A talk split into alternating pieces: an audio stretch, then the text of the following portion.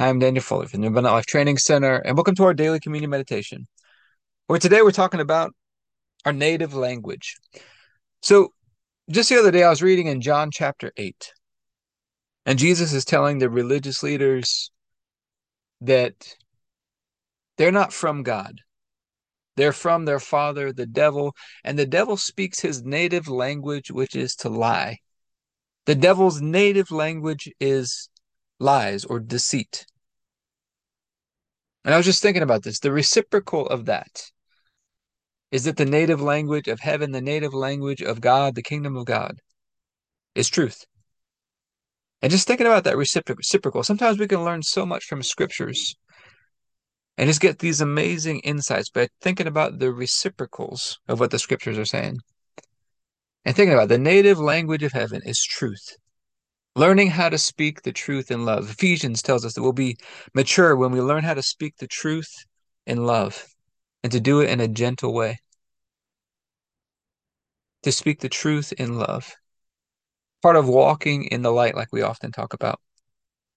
And so we're going to take communion over this today.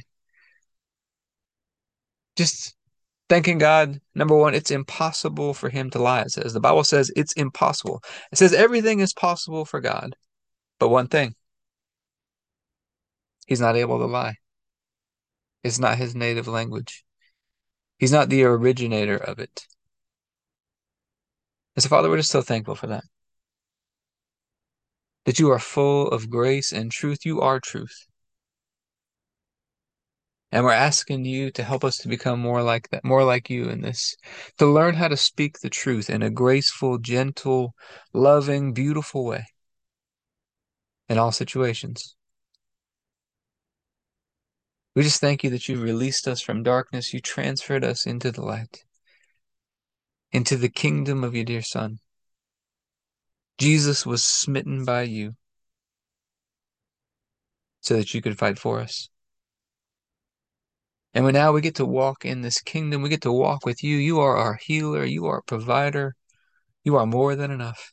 You're the God of all peace, the God of all hope, the God of all grace the God of all comfort. You are our righteousness and the one who sanctifies us and makes us holy. You are our wisdom. You are our confidence. You're an ever present help. You are our banner. You're our heavenly Father. You're the Lord Almighty, the Lord of the heavenly hosts.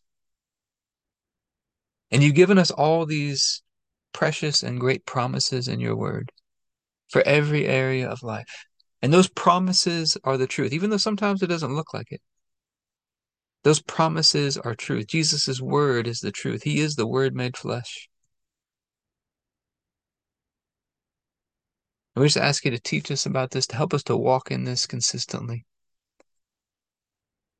And we thank you that the night Jesus was betrayed, he took the bread and said, This is my body, broken for you. Do this in remembrance of me. We'd all missed it. We'd all turned to our own ways, and God laid upon Jesus the punishment that we deserved. And by his stripes, we've been healed. He was crushed, he was destroyed, he was smitten by God. So that we could be right and holy and perfect in his sight all through his one sacrifice. And God raised him up from the dead and seated him at his right hand. And communion is a celebration of our union with Him, being joined together as one. And so, Father, I thank you for this bread and ask you to bless it in Jesus' name. If you have your bread, you can take your bread.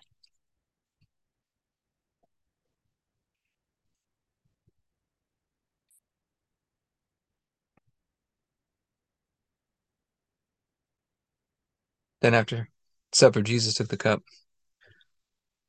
He said, This is the cup of the new covenant in my blood, poured out for the forgiveness of sins for many. And it's the forgiveness of sins that releases us from darkness and transfers us into the light, into the kingdom of Jesus. And He's a great King. His blood washes us and cleanses us, gives us a fresh start in life. We get to walk out this day today in a covenant relationship with Him.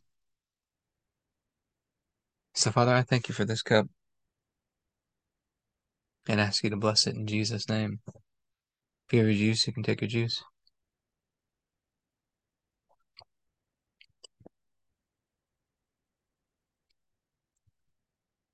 All right, so normally after our time of communion, we talk about some health and fitness tips because I truly believe physical exercise is meant to teach us how to exercise our faith. Just a little reminder today. Make sure you're getting some flexibility and some stretching in. It helps to prevent injuries, helps to reduce joint pain. It improves workout performance. Just allows your body to move with more freedom and ease, to be less bound up. And my favorite time to stretch is actually before bed. Either at the end of a workout or before bed are my two favorite times to stretch. Seem like the most beneficial. But I hope this has been helpful for you today. If you'd like to be a part of what we're doing in the Abundant Life Blueprint, you can go to the Abundant Life Training Center.com.